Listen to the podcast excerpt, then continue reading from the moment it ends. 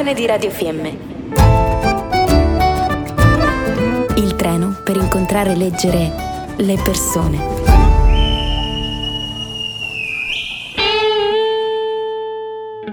Trovo sempre sorprendente il fatto che salendo sul treno Radio Fiemme che porta alla stazione Radio Fiemme si incontrano sempre le persone giuste al momento giusto.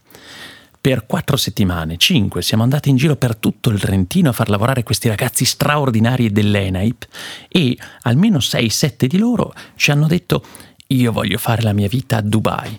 E io come faccio a fare esempi di Dubai? Non conosco Dubai. Riflettendo, salendo su questo treno, ho incrociato questo sguardo chiaro di chi le cose le ha vissute e ho scoperto solamente il nome e il soprannome. Anna dei due mondi. Anna, cos'è Dubai?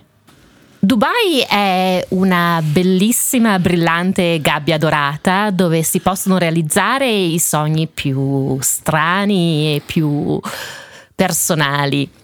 Sicuramente non è un posto facile, però con eh, molta dedizione e soprattutto con molta professionalità si può arrivare ad avere degli ottimi risultati. Cosa ti ha portato a Dubai dal punto di vista professionale del termine? Come l'hai vissuto questo posto incredibilmente dorato, pur essendo una gabbia?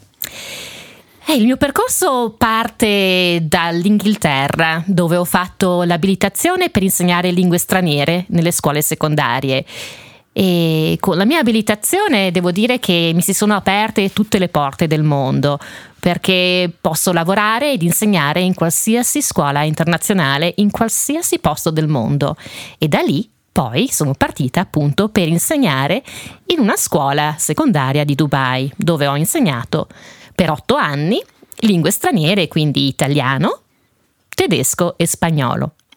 Perché gabbia e perché dorata? È una gabbia perché è anche fisicamente ha questo aspetto di proprio un enclave, è una città con dei confini molto definiti, definiti da una parte dal deserto e dall'altra dal mare. Quindi non, non, si, non era come abbiamo in Italia i paesini che si fondono uno con l'altro in una continuità geografica. Dubai è proprio un una, un mondo a sé, rinchiuso proprio geograficamente. Una volta che si esce dal confine di Dubai ti ritrovi nel deserto nel deserto, non c'è nient'altro. E quindi ti dà l'idea proprio di essere una gabbia, ma è anche una gabbia non solo dal punto di vista fisico, ma anche un po' dal punto di vista quasi mentale, perché bisogna essere pronti ad adeguarsi, ad adeguarsi alle aspettative delle, che si hanno negli Emirati Arabi, bisogna essere pronti ad adeguarsi a uno stile di vita completamente diverso, che non è uno stile di vita occidentale come lo intendiamo noi. Ci sono delle regole da rispettare e vanno rispettate. Questa è la differenza e questa forse è l'elasticità che tanti pensano di avere e non hanno o viceversa pensano di non poter avere e potrebbero avere. Vale comunque la pena di andarci, di farci un passaggio anche professionalmente parlando. Perché? Che cosa ti sei portata a casa di questa Dubai e se mai ne avrai voglia poi di tornarci? Assolutamente sì, devo dire che mi manca moltissimo, è stata un'esperienza che mi ha arricchito da moltissimi punti di vista. Vivere a Dubai è come vivere in un mondo in miniatura, perché comunque la popolazione locale rappresenta solamente il 15%, mentre l'85% della popolazione è composto dai cosiddetti expats, gli espatriati, quindi immigrati che a Dubai vanno per cercare lavoro e una vita migliore. È proprio come vivere in, una, in un mondo ristretto, perché in qualsiasi momento della giornata tu ti trovi a contatto con una persona che viene dalle Filippine, una che viene dal Pakistan, dall'Afghanistan, dal Libano, dal Sud America, dalla Svezia, è veramente un posto incredibile. E cos'è quindi che ti manca di più quando sei qui anche nelle nostre valli e ti dici, mm, però se potessi potessi tornerei lì. Mi manca moltissimo lo spazio, devo dire la verità, perché è un posto grandissimo, le strade sono enormi, proprio come si vedono nei film americani, queste grandi strade a otto corsie, dove tutto è grande e dove tutto è spazioso, quindi c'è proprio un'area di respiro, respiro internazionale ma anche respiro proprio dal punto di vista fisico. Non manca mai lo spazio a Dubai, non ti senti mai claustrofobico. E mi manca la facilità nel fare moltissime cose. I servizi sono spettacolari, sono veramente gestiti benissimo.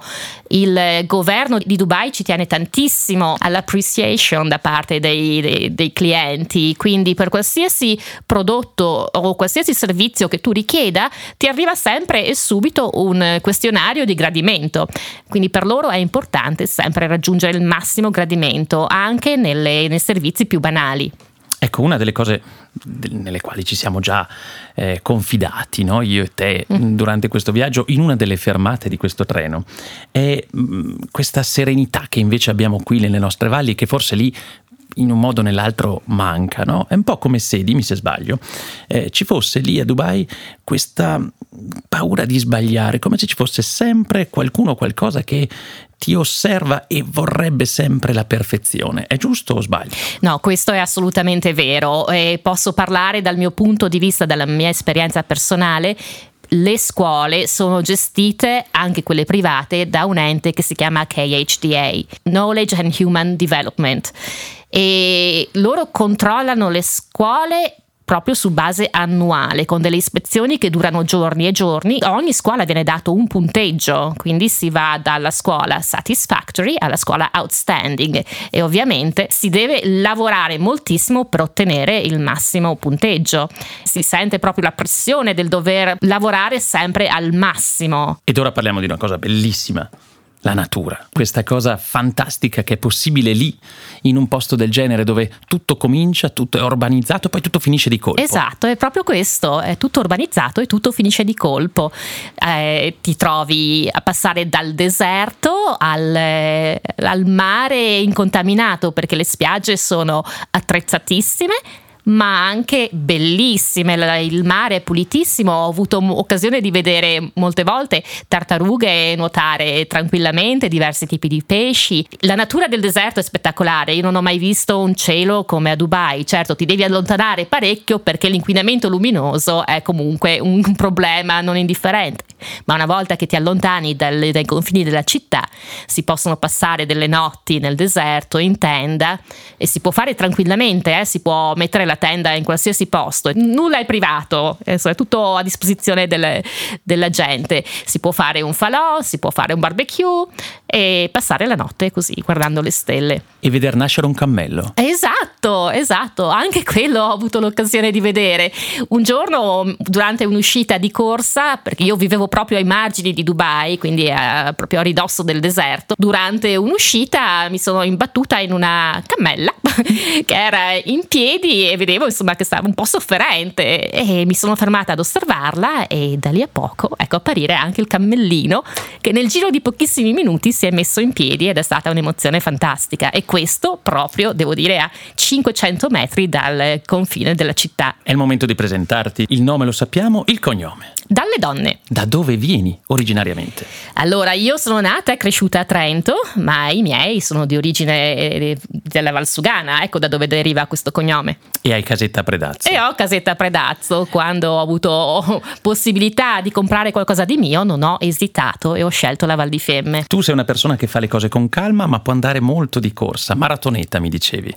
Beh, dai, facciamo sui 10 km, 15, massimo 18. Ho passato anche qualche esperienza di trail running in Sicilia e in uh, Svizzera. I due posti più belli che hai incontrato correndo in giro per il mondo? Ah, sicuramente il Sudafrica.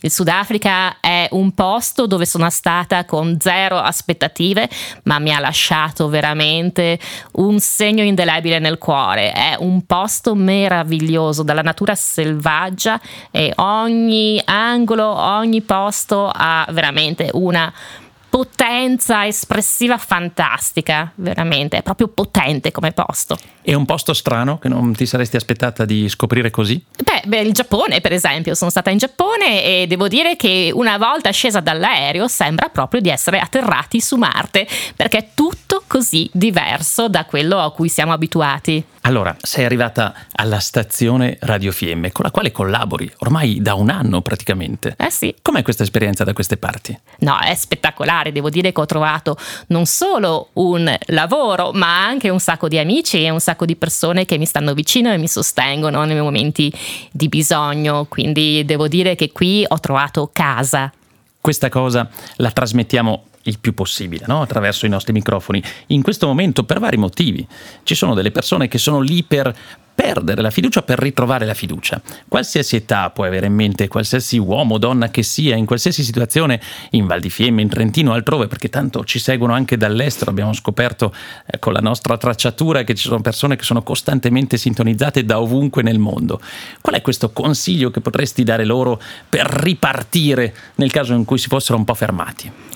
Ma secondo me è quello che ho fatto io nella vita, è tenere i piedi ben posati in un posto, per me questo posto è il Trentino, più specificatamente la Val di Fiemme in questo momento, ma tenere gli occhi in direzione del mondo e tenere la mente aperta sempre a nuove esperienze, senza aver paura di intraprenderle perché comunque le possibilità che si possono aprire davanti a noi non le possiamo neanche immaginare. Uscendo da questa stazione, come vedrai, c'è questa piazza bellissima, sempre soleggiata, qualsiasi sia la stagione. A Swan Café ti offro ciò che vuoi. In realtà, visto ciò che ci hai regalato oggi, puoi tornare quanto ti pare. Benissimo, grazie mille. Allora, come sai, io prenderei volentieri un bel bicchiere di vino. Ah, ah.